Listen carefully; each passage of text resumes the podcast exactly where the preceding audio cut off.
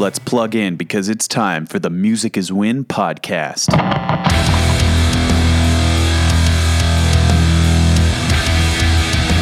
Hey guys, welcome to the penultimate episode of the Music is Win podcast for season two. It's been a short season, but one may say action packed. I am uh, about to be doing some traveling, and that's going to continue for an extended period of time. So I am putting the podcast on hold. In other words, ending the season next week. I'm not ending the podcast. I'm not saying goodbye. I'm just saying see you later. So next week will be the final episode, and I would love for you to hit the link down in the show notes and go to Twitter, follow me there, and tweet me your questions. It's going to be a big Q&A episode. Anything you want to know, I'm just going to answer as many questions as I can. So tweet me your questions, use hashtag Music is Win Podcast, and that's it. I will answer your question if you tweet me, or at least I'm going to try. So that is my final episode plan, and there's going to be a giveaway announcement. I've been teasing a giveaway for a little while, and well, that time is coming next week. So you're going to want to tune in to the season finale of the Music is Win podcast for season two. Tweet me your questions at Music is Win on Twitter. Use hashtag Music is Win podcast, and that way I can find them and sort the questions. And also tune in for the chance to win something truly epic. I'm, I'm not going to waste your time. Come on. You know I only do good giveaways, right? So that's all the news I have for you. I have some very, very exciting things coming up, which is why I'm traveling so much. I will tell you that in due time. But for now, let's get to this week's episode of the Music is Win podcast, where we will be exploring together the Gibson USA factory. I'm going to tell you why I was at the Gibson factory. They invited me. Uh, this is a tour of the factory from master luthier Jim DeCola. That's his last name, yes, Jim DeCola. He is extremely knowledgeable, and we're going to go through the factory and basically go from a block of wood to a finished guitar and you'll get to see the process, you'll get to see the entire facility. In case you don't remember, I had the opportunity to shred inside this factory. Uh, so check out that video, it's called Shredding Inside the Gibson Factory. And well, that's a pretty good explanation of what to expect on this episode. I would consider viewing this episode if you are a podcast listener on iTunes. This is more of a visual episode uh, as you'll get to see the different areas of the factory and what happens there. And there's some just very cinematic shots that I tried to achieve. So I think you're really going to enjoy it. Now, without further ado, let's hang out with Jim and take a tour of the Gibson USA factory in Nashville, Tennessee. Uh, more appropriate to have a specialized uh, facility for acoustics because they're. Are we going out? Private Gibson USA factory tour right now, sir? Yes, you are. So, welcome to Gibson USA. This was the first facility that Gibson opened up in Nashville in 1975. They opened up this facility in 75 with the specific intention of making only Les Paul guitars. As time went on, they added more models to the manufacturing here. Here at USA, we make the high volume solid body electrics. Right now, we're going to see neck prep and then buffing. In neck prep, what we do after guitars enter neck prep from finishing, we remove the masking tape off of the fingerboard. And there's a certain residual amount of lacquer that we have to clean off of the fingerboard. So we use scraper blades and then fine sandpaper and steel wool to clean up the fingerboard surface. After that, the high gloss guitars go into buffing. And if you see the finish, there's still a certain amount of uh, grain shrinkage showing and maybe a little bit of orange peel. So that has to be buffed out. So the guitars are then sanded down with fine grit sandpaper to level that finish out. And it kind of looks like frosted glass. And then they go through successive uh, buffing operations to bring the shine back. We're here in buffing. You can see he's buffing. We have three wheels that we use of various grits. You can see if you look at the body how it's frosted looking. That's a body that's been sanded. So that will have to be buffed to bring the sheen back. Each department's work has to be inspected and improved by a QC operator before it can proceed to the next department. Body line and binding operation is what we're going to see first. So right now, He's unwrapping a guitar that has already been bound. This is a body that's already been bound and then unwrapped. So this plastic trim is glued into a channel around the perimeter. And the, the glue that we use has to dry for a minimum of eight hours before we can unwrap it. That allows the solvents of the glue to evaporate and for it to fully cure. And if you look, those are guitars that have been wrapped. They use rope to hold that binding on. And that's a process that's kind of unique to Gibson. We've done this uh, virtually as long as we've been binding guitars. Many companies now use tape or rubber bands, but it's not as effective as using the rope method. If you look at every guitar, you'll notice that the wrap is in the same order. So it takes a minimum of two months to train one of these craftsmen how to properly bind a guitar. It's a lot of time to teach that task, but the payoff is their work uh, is very, very accurate, and we actually have the lowest reject rate in this department in the whole factory, which in other factories, th this operation would generally be the highest reject rate. So skilled people pay off. At this point, necks are ready to be joined to the body. So the bodies are staged on that side, the necks are staged here. We'll take a neck and scan it. That'll give us a serial number and print a tag. And then they serialize the serial number on the back of the headstock and then stamp made in USA. Here we're neck fitting a neck into the body. Even though we have NC machinery that holds very precise tolerances, we intentionally make the uh, mortise of the neck joint too tight for the body. That way, if the wood would expand or contract, we can fit it right at the very end. So that way we ensure the proper neck joint. So they actually have to do it old world style. They're using chisels and, and fitting that neck to the body joint. Once it's fit, they uh, use their gauges to check the pitch and the alignment. You can't have it too tight. If you have it too snug before you put the glue in, sometimes the glue will cause it to swell up and then it won't fit. So you have to give yourself enough room. You have to know how much that glue is going to cause the wood to expand. Once he has the neck fit to the body, then he'll apply the glue and he'll clamp it down with one clamp. We use one clamp to uh, make sure that we don't put any kind of crimp or, or curvature into the fingerboard surface. It's not just a, a mass-produced thing that's just kind of bolted together. Here are some other operations on the body line. You can see him sanding the top of a Les Paul. So he has a, a big slack belt sander and the guitar is on a table that slides back and forth under that sanding belt. And then he takes a rag and then sometimes on flat surfaces a, a flat block and presses it on the backside of that sanding belt and that will conform to the contour of the top. This is a Les Paul body as we receive it from our rough mill across the parking lot. So at the rough mill, we'll start out with a maple billet, split it down the center, and then book match it. So we open it up like a book after we split it, and then we edge glue it. You can see the top contour, and it's kind of like alligators.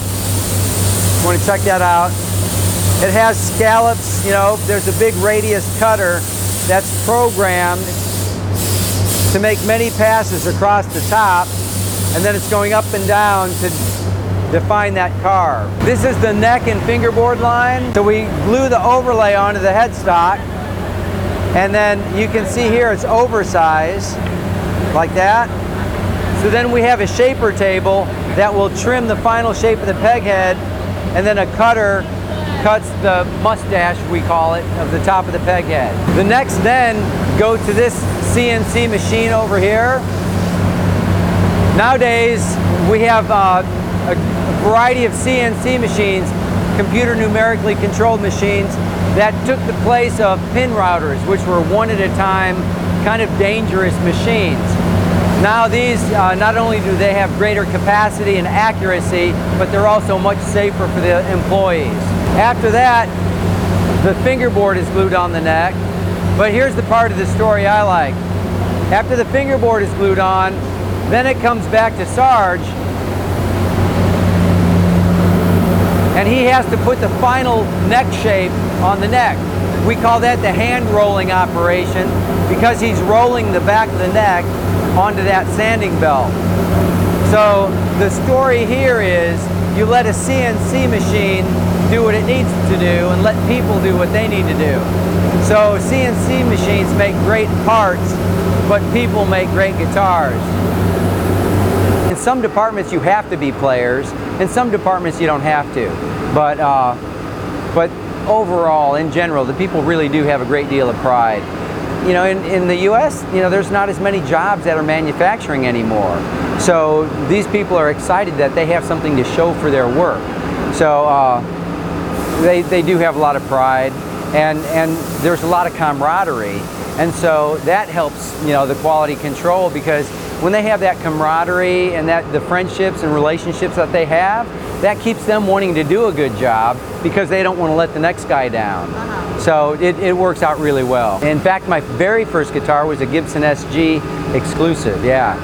So I'm excited that I've come full circle and had my first guitar and now I work here. Yeah. So again, there's that pride for me. Did you do any job in this entire facility?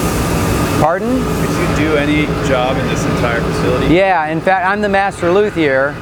I could do any job, but at the same time, I'll tell you that all these people that do their jobs will be able to do it quicker and faster than I can because they're specialists. They do it day in and day out.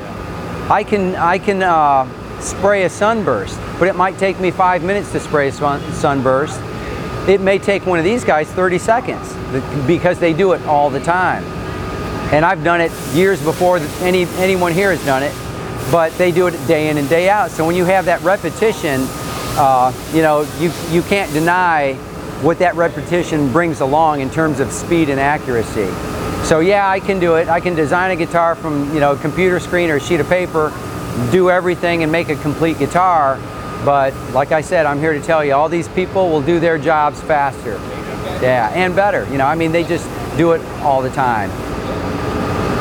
This is the first QC inspection point in finishing. We have two in finishing, one after color and one after clear top coat. This way they can inspect it after the color is applied and if there are any issues it's easier to fix and repair prior to applying all the successive clear top coats.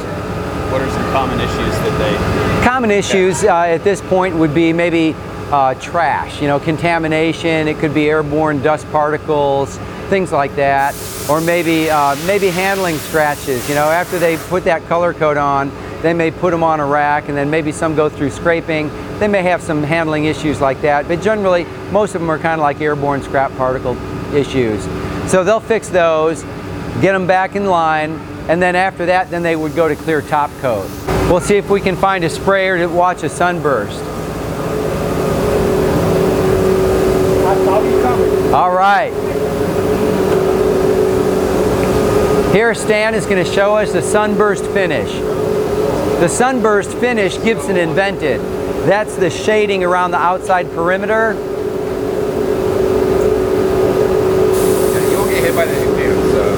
Yeah, you, you can see with the draft in the spray booth, he doesn't have to wear a respirator, and it's perfectly safe.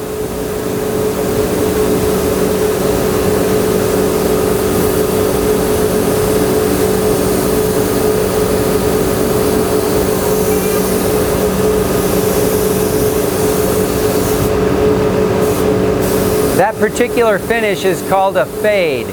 Our, our normal sunbursts go around the entire perimeter of the body, but that this is a, a new finish, you know, it's a cherry sunburst fade, and it kind of uh, fades out towards the end of the guitar, or the butt end of the guitar.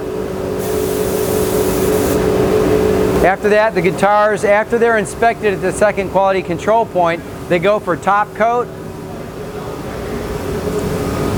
And the clear top coat here again is a story of using technology and using people. So the color is applied by skilled craftsmen. The clear top coat is applied by an automated spraying system. And now you have more uniform coverage and less overspray and waste than if you're spraying it by hand. So now this is more efficient than you know people can generally do.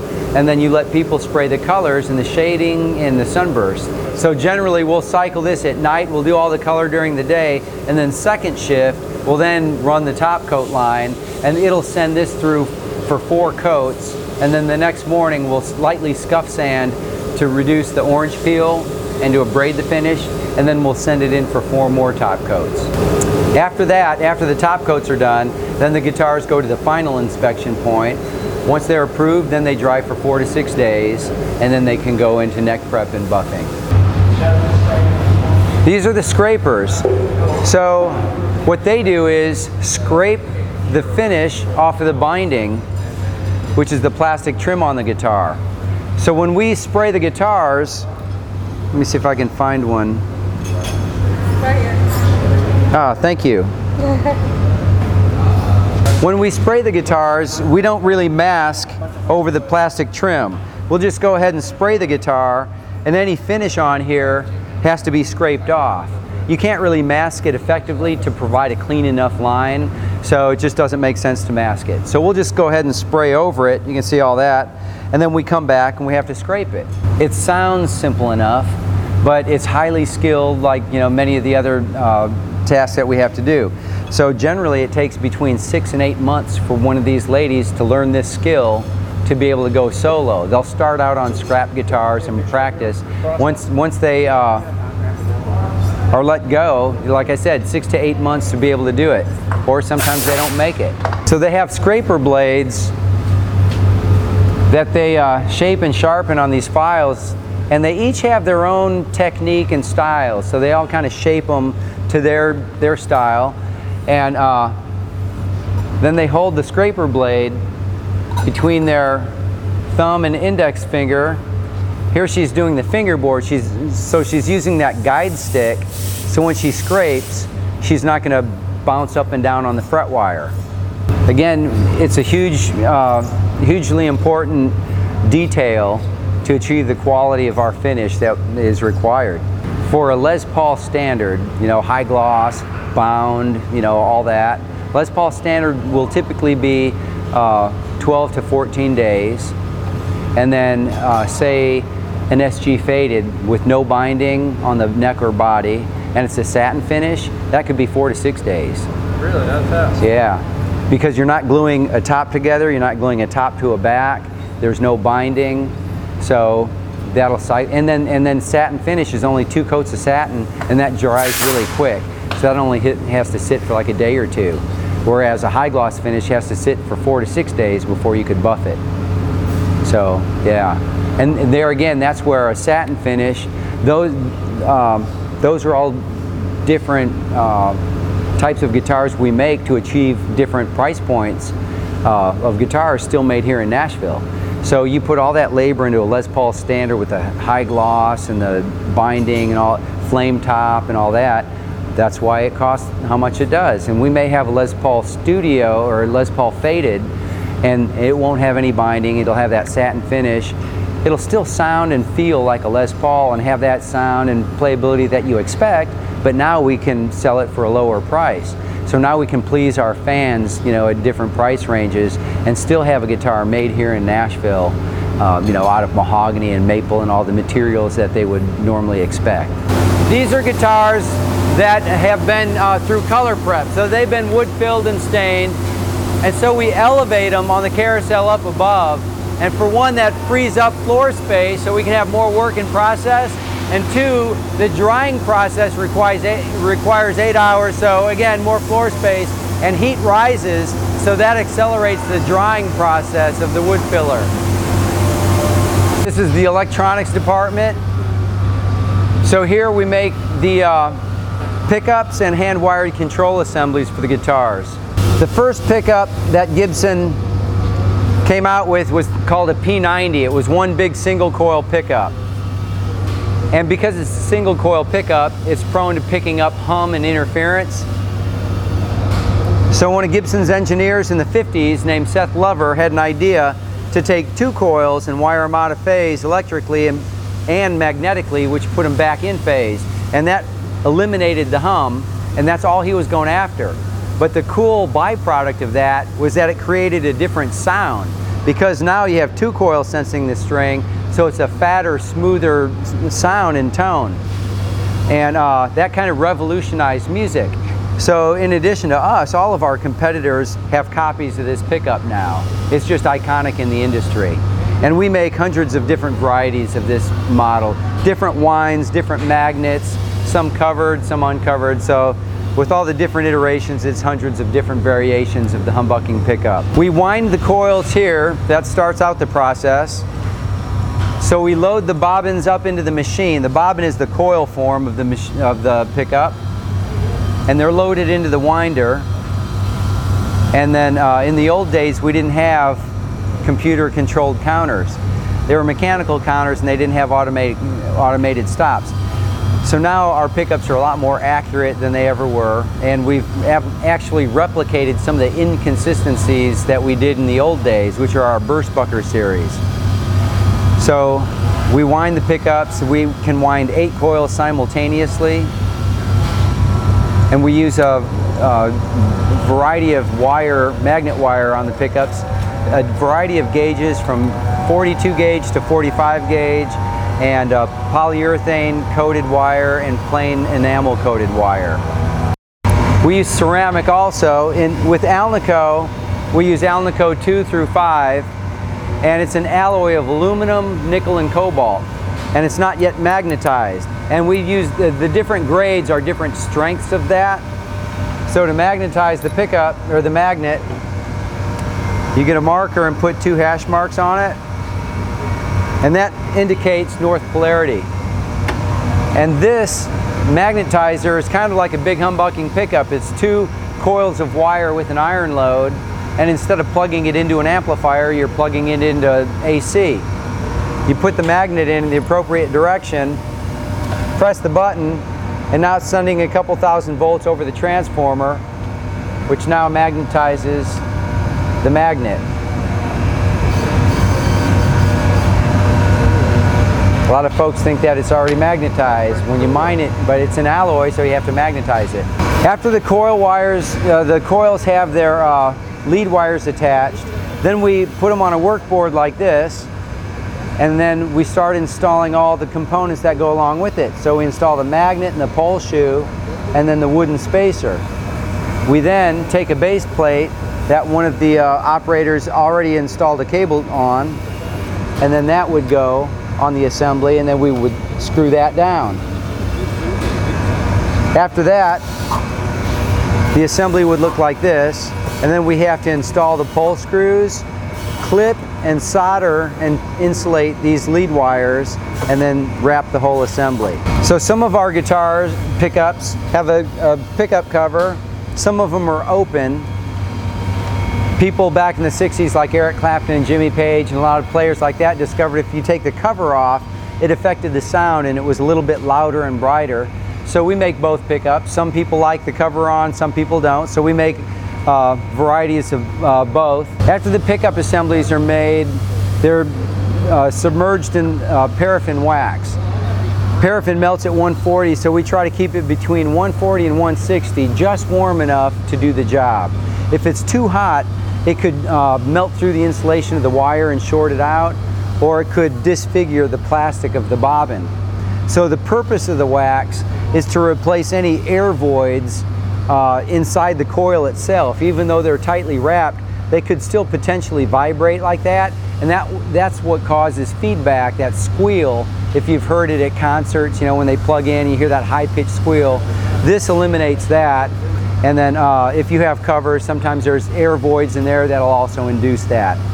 So we soak them in the wax for about five to 10 minutes until the air bubbles release. We pull them out, let them cool off, and then we polish up the pickups and remove any residual wax. All the electronics and hardware are staged in the parts cage, and then the material handlers will then get their pick list for the day, and they'll populate all these bins. That's Mike and Raylan, everybody. Hello.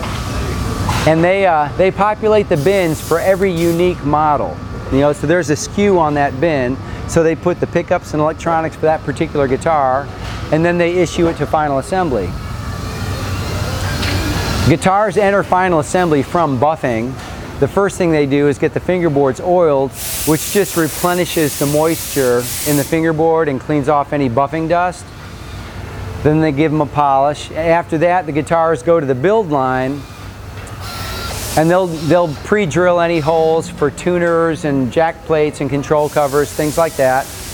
And then they, they take a parts bin that has all those unique parts and that accompanies the guitars as they go down the build line.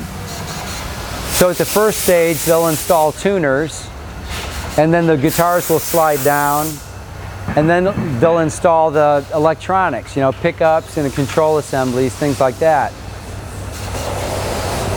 And as they go down, you know, all the parts are then removed from the bin until it's fully built up.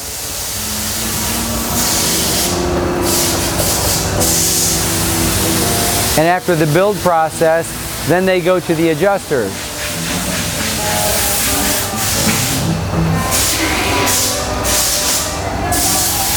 I see. The adjusters then get the built guitar, install the tailpiece and the bridge, string up the guitar, and then uh, do any and all adjustments to our specs and criteria. The adjusters are an example where every one of them have to be a player because you have to be required to play guitar and you know effectively test it. That's so my favorite lick right there. yeah, the Gibson theme song. So once they're done with their setup process, it's entirely set up to our specs and criteria. After that, then they go to the cleaners. And the cleaners will then give the guitars a, a final polishing and inspection and then install any plastic items like truss rod covers and control covers, pick guards if applicable, any plastic parts like that. If there's any issues, maybe handling scratches, they may give it to a spot buffer to have it shined up. Once they're done, then they give the guitars to the final inspectors.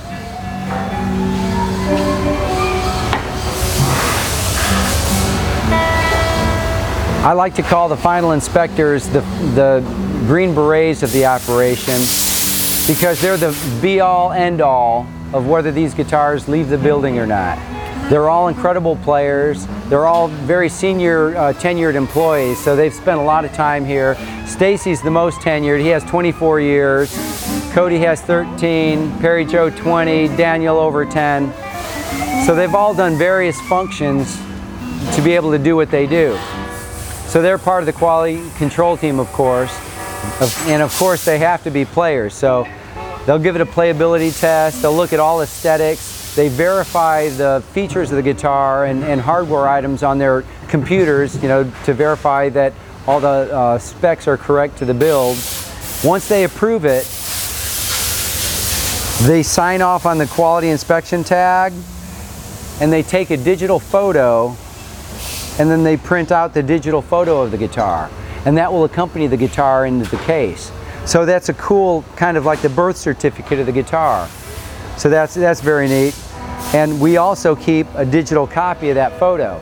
So if there would be a problem, maybe it goes to a dealer and the dealer says, "Oh, I think you put the wrong knobs or pickguard on." We could verify, or maybe a, a consumer thinks that we put a wrong hardware item. We could say, "Nope, it left here fine." Maybe the dealer swapped something out. So it's just nice for the consumer and it's nice for us. So it's it's uh, good all around to ensure that we're building the quality that we do. After they approve the guitars, they then go to the packers. The packers will then lastly put the guitars in the appropriate case or gig bag. And then any uh, what we call case candy, which would be maybe straps, adjustment tools, uh, things like that, are packed along in the case with the guitar. And then the cases or gig bags are then put in the carton, and then that goes into the warehouse or shipped that day. And that's the end of the line for me, I, am just happy to be a part of this family. It's, it's great. It's like I said, my first guitar was a Gibson SG stand or Gibson SG exclusive, so I'm proud to be a part of that. Uh, I know most of these people by name. Uh, they're great people. They take pride in what they do, and uh, yeah, it's it's family. I, I'm just proud to be a part of it. You said you've been here about seven years? Yeah, yeah. And been doing this since '79. Uh-huh, so So- different guitar. Well, there you have it, guys. How was your tour? Did you enjoy yourself? I did too. Thanks a lot to Jim for taking us on the tour, and thanks to Gibson for inviting me out there, and thanks to you for listening to the penultimate, I love that word, that penultimate, the le- second to last episode of the Music is Win podcast for this season, season two. Make sure to tune in next week and tweet me your questions at Music is Win. Use hashtag Music is Win podcast, and I will answer it on next week's season finale. Also, I'm going to be announcing a giveaway next week, so stay tuned for that. And until next time, oh, keep shredding.